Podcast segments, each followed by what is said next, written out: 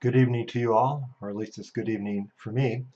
Um, we're going to go uh, to Marriage and Family, Chapter 11, and uh, define uh, what is marriage, uh, why is marriage nearly universal, how does one marry, uh, restrictions on marriage, the universal incest taboo, a really important issue, uh, whom should one marry, lots of societies have real stringent rules on who one can marry, uh, and how many does one marry? Uh, you'll be surprised to know perhaps that if you look at the standard ethnographic sample, 86% of all societies permit polygyny, and polygyny is a marriage form, as we'll find out pretty soon, is where a man can have more than one wife. And we'll talk about the nature of the family, the nuclear and the uh, extended family, and why uh, extended families are uh, pretty common worldwide. Um, marriage merely means a socially approved sexual and economic union, usually between a man and a woman, and this is typically uh, an enduring kind of relationship. Um, one important dimension of marriage is cohabitation, but uh, there are groups such as the Na in China and the Nayar in India, uh, where um, cohabitation uh, is uh, is not expected. Uh, it's exceptionally rare, and so we have marriages uh, without um, uh, the husband and wife having a common um, uh, residence. But these, you know, are, are, really rare.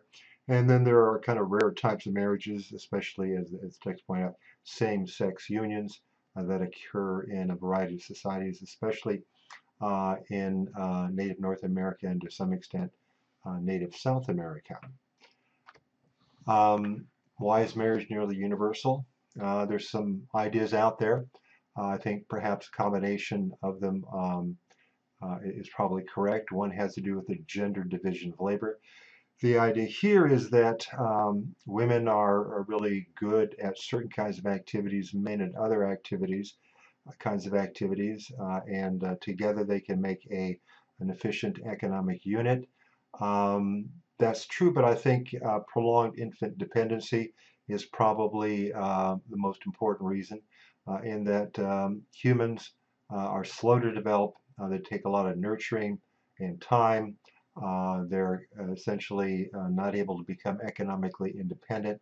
By that I mean um, be able to produce enough food for their own uses, needs until they're about 18 years of age. It happens a little bit earlier for, for, for girls than for boys. And so I think this is probably uh, the most important uh, reason uh, for um, uh, why marriage occurs, why monogamy is especially common, and it's in tune with lots of other research on different animals from an evolutionary perspective.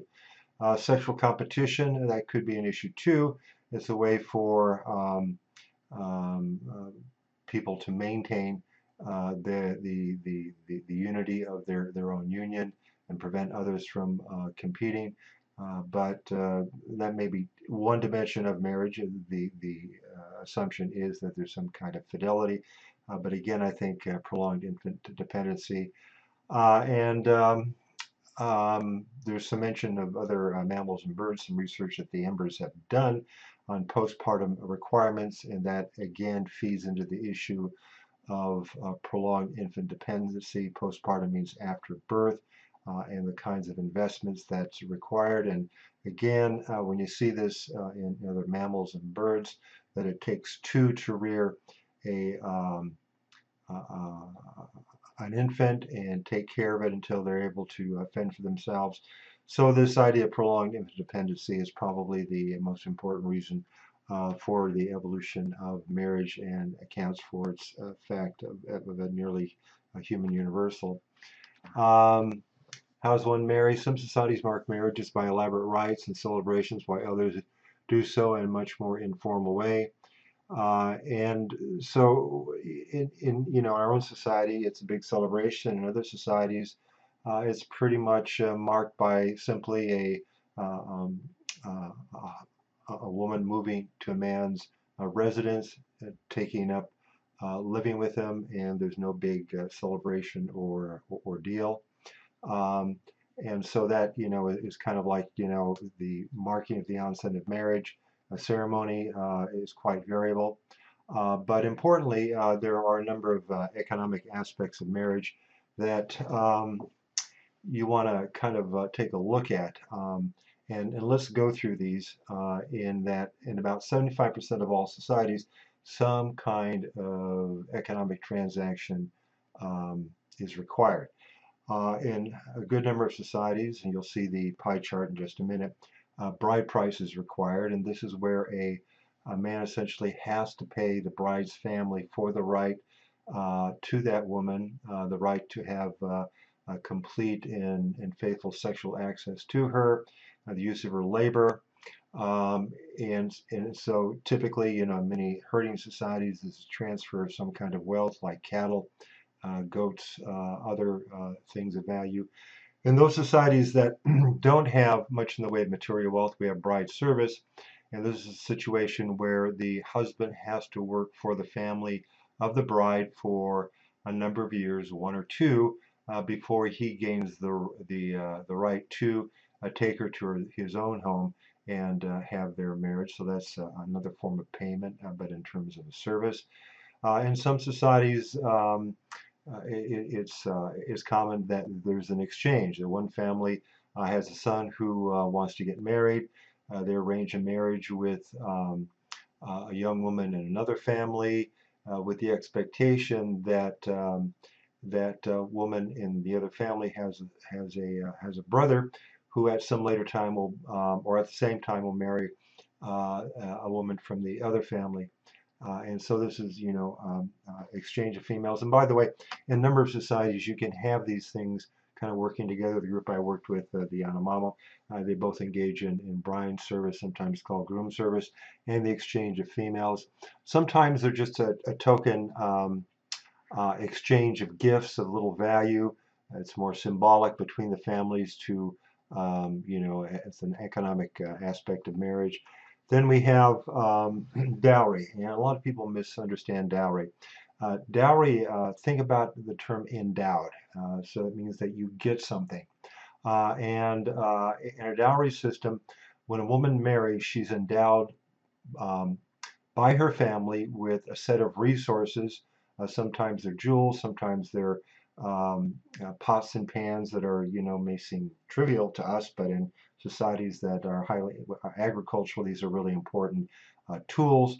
and she brings that into the marriage. Uh, the husband typically um, brings land into the marriage, and so these the, the dowry plus the husband's um, uh, house or, or land form what we call and write this down a matrimonial fund. That is essentially it is the uh, an economic startup package, if you will, um, uh, that that combines resources from both families to ensure that uh, the um, new couple have a, a means to um, uh, start making a living uh, effectively. Don't worry about uh, indirect dowry. It's uh, it's not very common, and um, so it, I have it there listed, but you know it's nothing you really have to worry yourself about. Um, here's a gives you kind of a, a picture. So um, you know, in 75% of all societies, we have these kinds of transactions. 25% of all societies uh, we don't have these kind of tra uh, transactions. Now, where would we uh, put um, uh, uh, marriages in our own society? Well, traditionally, um, the um, husband's family has to, um, or excuse me, the wife's family has to bear the cost of, um, of marriage. that is um, setting up the reception, feeding the guests, renting the space, um, paying for the DJ or or whatever. Uh, and but you know we would probably you know just call this a kind of maybe gift exchange. Uh, the um, the wife's family then you know would may pay for the uh, or excuse me the husband's family might pay for the rehearsal dinner or something of that nature. But these typically are not you know um, dramatic costs. I'm not trying to say that a marriage in, in the United States is cheap. Some people really get uh, extravagant, but it's something we would call like a, uh, an economic transaction. It's more or less kind of showing off to your friends and neighbors uh, and your your relatives about you know uh, what kind of wealth you have, and it's more like a display than anything uh, else. um, restrictions on marriage. The, the, the, the incest taboo is pretty much universal. Uh, that is, um, there's a prevention of close inbreeding uh, through marriage. And, and what it means is that typically you can't marry in anyone within your own family. Uh, in many societies, however, you can marry um, a first cousin or, or a second cousin, and many of you, for example, uh, of European descent, uh, going back three or four generations, may know of uh, cousin marriages, first or second cousins, uh, that um, have happened in your family. This is very kind of common in, in Europe. But the restrictions are against you know any kind of marriage within the nuclear family or between grandparents, grandchildren, uh, aunts, um, and um, uh, nephews, uncles, and nieces. And so this is pretty much um, a universal uh, kind of pattern that we find, uh, although the limits vary, but you know, close inbreeding is essentially prevented. Uh, there are a number of um, theories about the universal incest taboo, and the two that I think are most important are the childhood familiarity theory. this was devised by um, Wester uh, Edward Westermarck uh, at the turn of the um, 1900s. Uh, he was a Finnish cross-cultural researcher along with uh, the inbreeding theory. So these are, are, the two key kind of explanations. And actually, they're not in competition.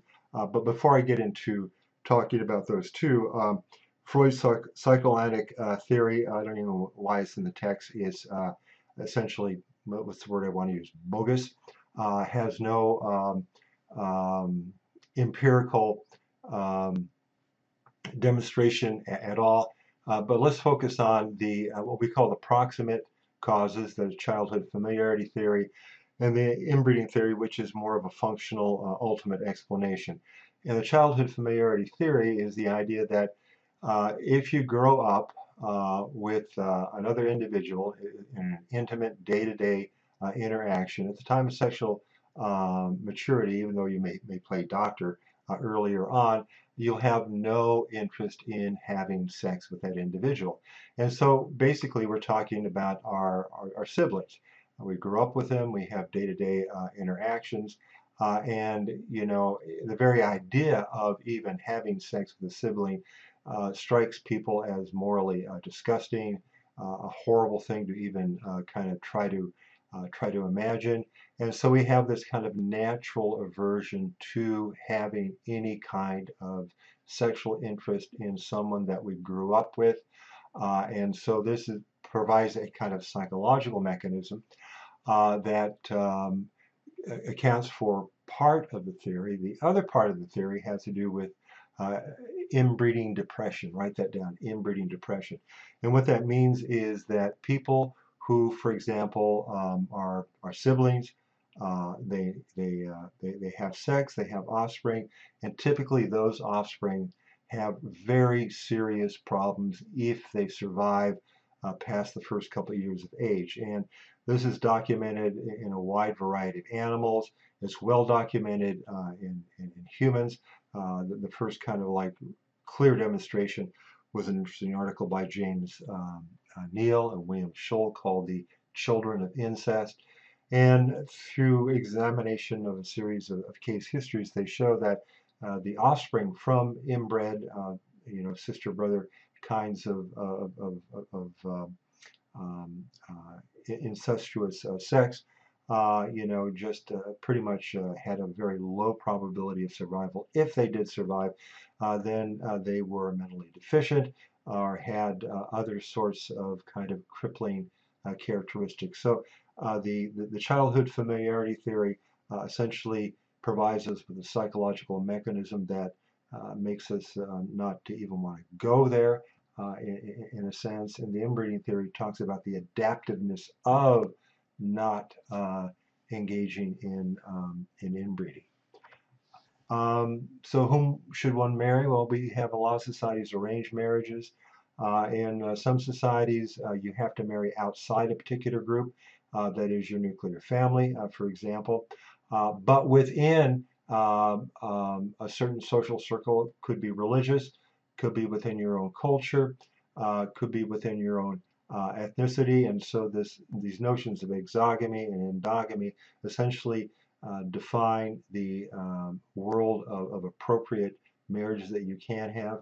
Uh, in many societies, as I mentioned, uh, cousin marriage is prescribed. Uh, the idea that you can trust kin, you can get along with them, and we know that, for example, alliances are created and maintained through intermarriage between families and so cousin marriages sometimes occurred. And then we have the interesting cases of the levirate and the sororate. And the levirate is actually um, from the Bible, um, first uh, Old Testament, practiced by the Levites. That's why we have it called the, the levirate. And it means that if a um, um, uh, a man dies uh, who, who's married, then his brother is required to marry uh, his deceased brother's wife. And the sororate is much the same, just kind of the opposite. If a woman dies uh, in marriage, then the woman's sister uh, is required to marry uh, the uh, the uh, the former husband of her deceased sisters. And the kind of argument here uh, for the levirate and, the sororate is it kind of maintains alliances that were established by marriage. If there's a death of one of the individuals, then the alliance is uh, potentially broken. And so uh, quick remarriage uh, allows the uh, alliance to uh, uh, persist. Um, how many does one marry? Well, we can talk about plural marriages, and the term is polygamy.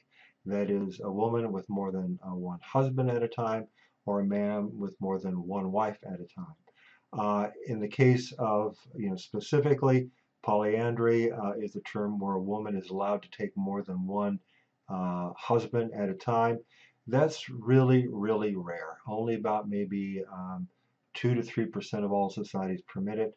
On the other hand, polygyny is permitted in 86% of all societies in the uh, ethnographic record. And so if you think about it, uh, and you think perhaps polygyny is really odd, uh, really what has to be explained is monogamy. Now, why is monogamy uh, so so rare? Now, that being said, uh, even though in 86% of all societies uh, polygyny is permitted, most of the men and women uh, in, in, in, in, in these societies where polygyny uh, is permitted are married mono monogamously. Uh, and also, if you look at those societies that practice um, monogamy, uh, you find that uh, they're very common in complexly organized state-level societies, and we call this, you know, socially imposed uh, monogamy.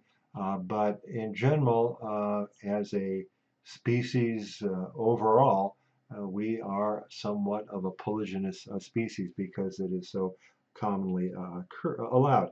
And typically, uh, males that have high status, especially wealth, are the ones who are able to marry uh, polygynously. Um, so, as I mentioned, polygyny is a practice in which men are allowed to be married to more than one woman at the same time. And one theory is that societies that have a long postpartum sex taboo allow this practice. Uh, you know, uh, there's like really uh, weak, weak support for this uh, theory that they, they champion uh, in the uh, textbook. It has to do with the fact largely that um, certain men in, in, in, in, in societies are exceptionally wealthy and uh, oftentimes women are better off being the second wife of a very rich man than the first wife of a very poor man. And so um, that's one explanation that it has to do with wealth differentials or status differentials um, um, where, where polygyny is, is practiced. Uh, sororal polygyny, um, our polygyny comes in two forms. Sororal, that is, uh, the, the preference is to marry women who are sisters, and non-sororal polygyny is uh, the rule that you can marry multiple wives, but none of them should be uh, sisters. So that's non-sororal uh, polygyny. The sororal part, you know, talking about like as in sorority uh, or or sisters is what that uh, stands for. Uh, polyandry is a practice whereby one woman is allowed to be married to more than one man. I mentioned this before. There's also two forms, fraternal, that is, Uh, brothers marry a single woman, so it's kind of like sororal uh, uh, uh polygyny, if you will. And then non-fraternal polyandry, where a, woman marries men who are um, uh, not related, not uh, not brothers uh, to to one another. Again, polyandry is relatively uncommon, although it's much more common than um, people have been led to believe. one of my former graduate students and I published a paper in Human Nature about the unexpected um, uh, commonness of polyandry. You can go to my uh, webpage and download a copy of that paper if you want to read it, but we found out that it was much, much more common than previously uh, suspected and typically occurs uh, in societies that are hunter-gatherers uh, or are simple uh, agricultural societies or horticultural societies. Uh, to the family now. It's defined as a social and economic unit consisting minimally of one or more parents and their children. Um, sometimes families are formed uh, by adoption. Uh, that's one way uh, if, if the couple uh, have, has lost uh, children uh, or uh, is unable to reproduce. And typically, um, you know, worldwide, most adoptions are of close kin. and so they may be essentially a couple adopting a nephew or a niece, one that perhaps has lost their, their parents, or sometimes they haven't lost their parents and they just essentially need children in the family to kind of help with economic affairs. And then we're going to talk about extended family households, which are more common than nuclear family households. And uh, there we have multi-generational uh, sorts of households. And there's some possible reasons for extended family households. Um, and again, adoptions, as I mentioned, most adoptions occur between kin and may be due to lack of kin in the recipient family, and that is offspring. Uh, there may be consequences of high mortality rates through disease. So a family could be losing children, and so a related family might give um, the equivalent of their nephews and nieces to the other family uh, to kind of make up for this loss. Uh, and so it's kind of like a way to kind of bulk up the family uh, that has uh, lost members or uh, largely children uh, as a consequence of um, natural factors. Um, So what's an extended family? Uh, it's the most common form of family and is a prevailing form of family consisting of a married couple and one or more married children all living in the same household. Uh, so for example, uh, husband and wife, you know, get married, they have kids. Uh, the oldest son typically um, will marry and then bring his bride into the family and so we have what's called a, you know, a patrilineally or patrilaterally extended uh, family household. There are matrilaterally extended family households, but uh, patrilaterally extended uh, households are much more uh, common. And uh, possible reasons for extended family households.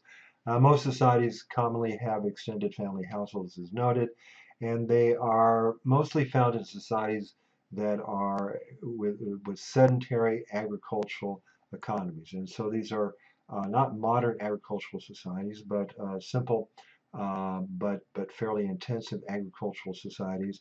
And uh, a lot of the reasons for this has to do with um, the fact that land may be in short supply, uh, but additional uh, labor can make that land more productive. And um, these possible reasons, um, too, um, have to do with, um, so that would be the first reason, uh, kind of like uh, uh, the ability to use additional labor to make um, farming more efficient. Uh, also, if you keep a family, um, the, the property within an extended family, then it prevents its continual subdivision into smaller and smaller parcels through time. You know, for example, if you have 100 acres uh, and you have uh, two sons and they inherit, uh, then they have 50 acres and they inherit their sons and it goes down to 12 and a half, et cetera, et cetera. It gets smaller, smaller, smaller uh, in size. So uh, extended families kind of prevent that process uh, from going on. And also um, is found where, you know, where either parent must be away from uh, the household to work. So for example, uh, if a, a woman has to be away for a long period of time, she has her mother, mother-in-law, or perhaps a sister who can take over duties, care for her children, things of that nature. Same thing applied for the um, husband in the family if he had to be away uh, herding cattle, for example, uh, over a long distance. And so uh, these extended family units are essentially economic cooperative units that uh, it's, it's better to be uh, essentially well organized and large so people can more efficiently work together. Um, some highlights mentioned in the textbook. Uh, one parent um, uh, families are becoming much, much more common, uh, probably as a consequence of, of wealth in a commercial uh, context. In that, um, in the case here, we're talking about largely about women, um, they no longer need the economic resources of a man to, uh, in order to have a family. Uh, and so they're able to essentially go it alone. Uh, and we're finding that, you know, we're talking about one parent families. We're typically talking about, and, here we're talking about 85 to 95% of one parent families are headed uh, by, by, by women. We call these matrifocal, that's M A T R I F O C A L, matrifocal families. Uh, and so that one highlight talks about that in your text. And family and social security in Japan uh, talks about the decline of the extended family. And the extended family was kind of like, to some extent, a social security network. That is, the older couple uh, became incapacitated, couldn't work. Uh, they begin to, you know, care for their grandchildren, uh, and uh, their their children would support them economically. Uh, the extended family uh, began to disappear in Japan as a consequence of agriculture being not as important, and so the state steps in to essentially um, recreate that form of family social security that was inherent in uh, the the extended uh, family. And and so uh, take a look at that. Highlights very interesting to see how uh, you know this need for uh, caring for the elderly uh, was done in an extended family context. And now the state has stepped in because the extended family no longer exists and and helps out. Um, here are some key terms and uh, and concepts, uh, theories of marriage, and here, you know, the issue of uh, parental investment in offspring and needing two um, two adults to to take care of, of children who have a long period of immaturity. we talked about extended and nuclear families. Uh, you know, nuclear families are pretty much isolated families, just husband and wife and their children, and they're typically found in areas where you know you have to have a lot of mobility uh, and uh, you essentially move to where the jobs are, which moves you away from your own families, uh, prevents the extended families uh, from forming. And extended families uh, typically are, are uh, cooperative entities that are involved in relatively intensive agriculture. The incest taboo, you know, it focuses on childhood familiarity theory and the prevention of inbreeding as, as the two uh, linked uh, causes of or uh, of the incest taboo. Economic transactions, uh, transaction marriage. We talked about bride price, groom uh, service, dowry, etc., etc. Um, dowry typically, by the way, occurs in those societies that are intensively agriculture. and again, the dowry is essentially where a woman has resources that she brings into a marriage, combines with the husband's uh, re, uh, resources so they can have a, a, matrimonial fund to start a marriage. Uh, and then know the difference between monogamy, polygyny, and polyandry. Uh, and then marriage arrangements. Uh, we have, you know, I talked about exogamy, endogamy, cousin marriage, the levirate, and the sororate.